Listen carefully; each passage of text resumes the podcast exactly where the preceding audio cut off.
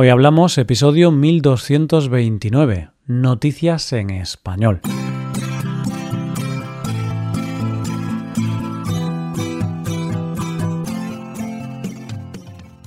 Bienvenido a Hoy Hablamos, el podcast para aprender español cada día.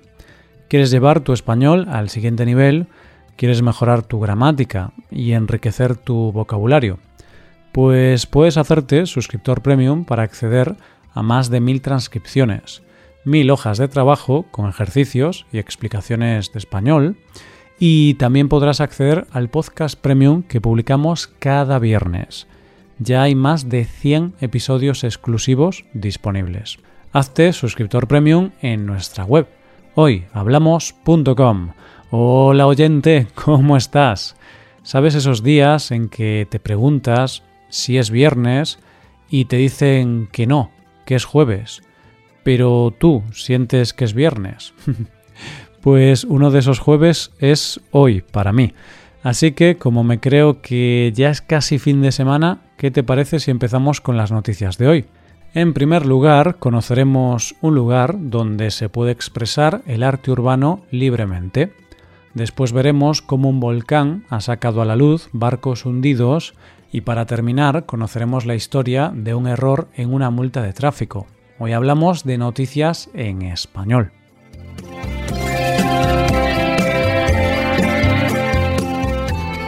Una de las cosas que más me asombra del mundo de las artes es que es muy bipolar. Es decir, por un lado, es un mundo donde hay expresiones artísticas muy innovadoras o libres, como puede ser el arte contemporáneo. Pero luego es un mundo muy cerrado y lleno de prejuicios. ¿Por qué digo esto? Pues porque hay disciplinas artísticas que el mundo del arte sigue sin considerar arte y que desde luego no las considera al mismo nivel de las artes de primera, por llamarlas de alguna manera. Y aquí hay disciplinas como el cómic en literatura, el techno en la música y el graffiti en la pintura. Y es por eso que me encanta hablar de noticias como nuestra primera noticia de hoy, donde se habla de una de esas disciplinas con el respeto que se merece, y más que de una de estas disciplinas, vamos a hablar de una ciudad que ha tomado una decisión en relación a una de ellas, y más concretamente al graffiti. La ciudad de la que vamos a hablar es Zaragoza, que se encuentra en España, y que se ha convertido en un lugar donde acuden muchos grafiteros a exponer su arte. Pero claro, muchas veces los grafitis se hacen fuera de las zonas donde se pueden realizar, y por eso el ayuntamiento de la ciudad ha decidido crear un espacio solo para grafitis. El proyecto en cuestión se llama Graffiti y cuenta con una cosa llamada Graffiti Zone CGZ, que no es ni más ni menos que un muro de 50 metros en línea y que se encuentra dentro del Centro de Artes para Jóvenes, el Túnel de Oliver. Este muro sirve para que se puedan realizar grafitis de forma libre, legalmente, sin sanciones y sin tener que hacer muchas gestiones burocráticas. Es decir, que si tú quieres pintar un graffiti en este muro, lo único que tienes que hacer es rellenar una solicitud con tus datos y después recoger la autorización para que puedas plasmar tu arte en la pared. Una de las características de este tipo de arte urbano es ser una crítica social muy fuerte, y de hecho, la mayoría de los grafitis tienen la finalidad de concienciar. Y es por eso que, a pesar de que el arte en este muro es libre, no se permiten aquellos que contengan contenido que pueda resultar ofensivo. En caso de que esto ocurra, se borra y al artífice no se le permite el acceso en un tiempo. Y claro, tú estarás pensando que es un proyecto muy bonito, pero muy limitado, porque una vez que se llenen los 50 metros, se acabó. Pero lo cierto es que no, porque los grafitis solo pueden estar un tiempo de cuatro meses. Después se eliminan y se deja espacio a otros artistas y sus exposiciones. Y yo tengo que confesarte que me parece una idea genial, porque todo artista debería tener derecho a expresar su arte sin miedo a ser tratado como un delincuente. Vamos con la segunda noticia. Recuerdo que cuando leí el libro de Julio Verne, Viaje al centro de la Tierra, me quedé totalmente fascinado con qué habría realmente en el centro de la Tierra. Y realmente ahora, viendo las imágenes del volcán en erupción en la isla de La Palma, no dejo de pensar en lo poco que conocemos realmente del planeta donde vivimos, y que hay un mundo escondido en las zonas que no vemos de nuestro planeta.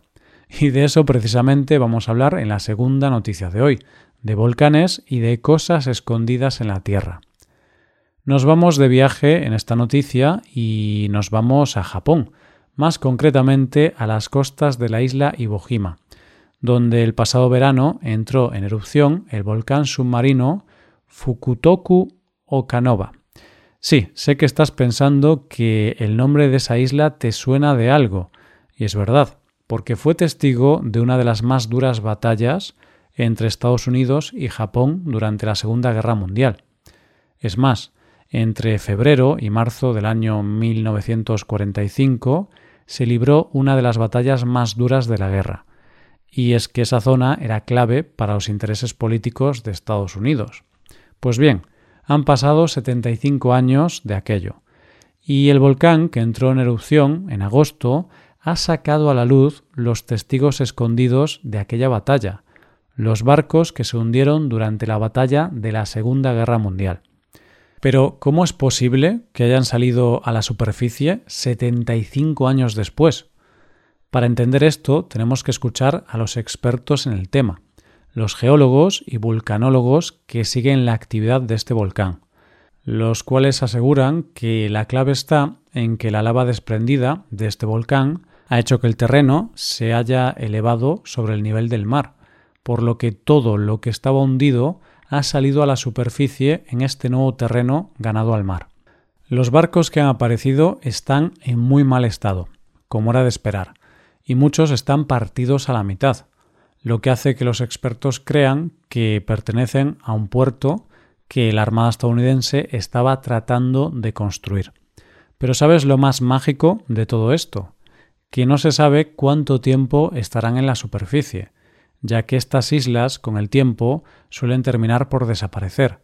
Así que que se queden a la vista o solo hayan salido a saludar depende de lo que haga el volcán. Y yo solo puedo afirmar que lo que pasa en la Tierra es un misterio para mí. Llegamos a la última noticia de hoy. Hay algo terrible por lo que todos, o casi todos, hemos pasado alguna vez en la vida. Recibir una multa de tráfico.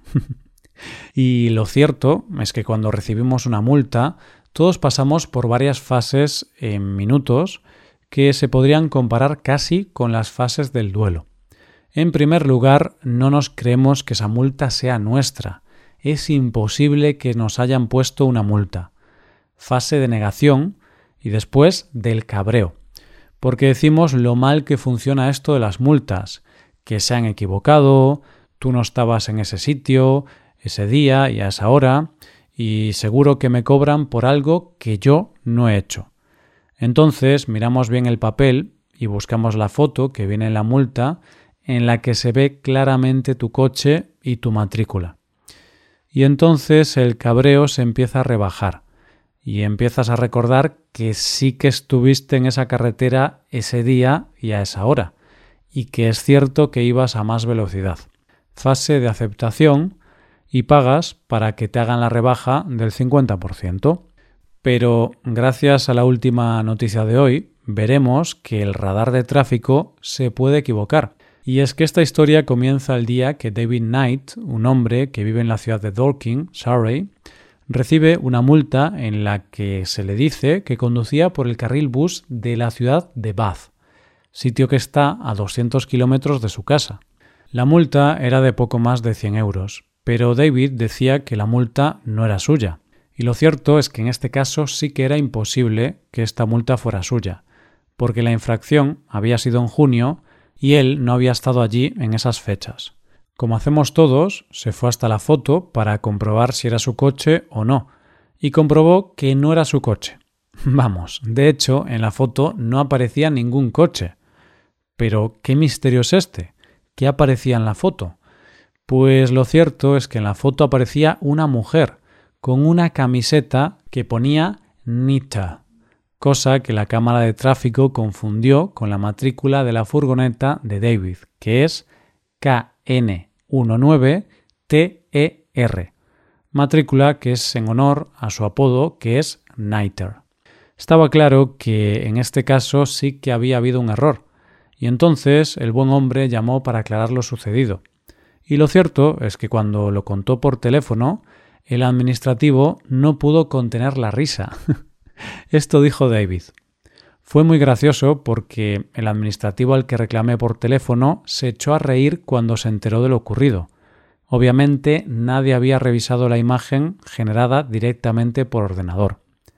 Evidentemente el ayuntamiento entendió que había sido un error y le retiraron la multa que se le había impuesto. Y es que, como dice el protagonista, nos hemos reído mucho con esto. De ninguna manera iba a pagar por una mujer que caminaba por un carril bus con una camiseta graciosa. Y sabes qué te digo, oyente, que es un aliento de esperanza pensar que las cámaras de tráfico y los radares se pueden equivocar, aunque he de reconocerte que a mí nunca me ha pasado. Pero bueno, es interesante saber que las máquinas también se equivocan. Y esto es todo por hoy, ya llegamos al final del episodio.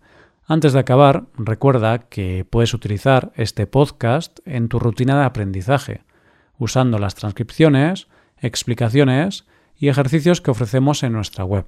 Para ver este contenido tienes que hacerte suscriptor premium en nuestra web, hoyhablamos.com. Esto es todo, mañana volvemos con dos nuevos episodios. Lo dicho, nos vemos en los episodios de mañana. Pasa un buen día, hasta mañana.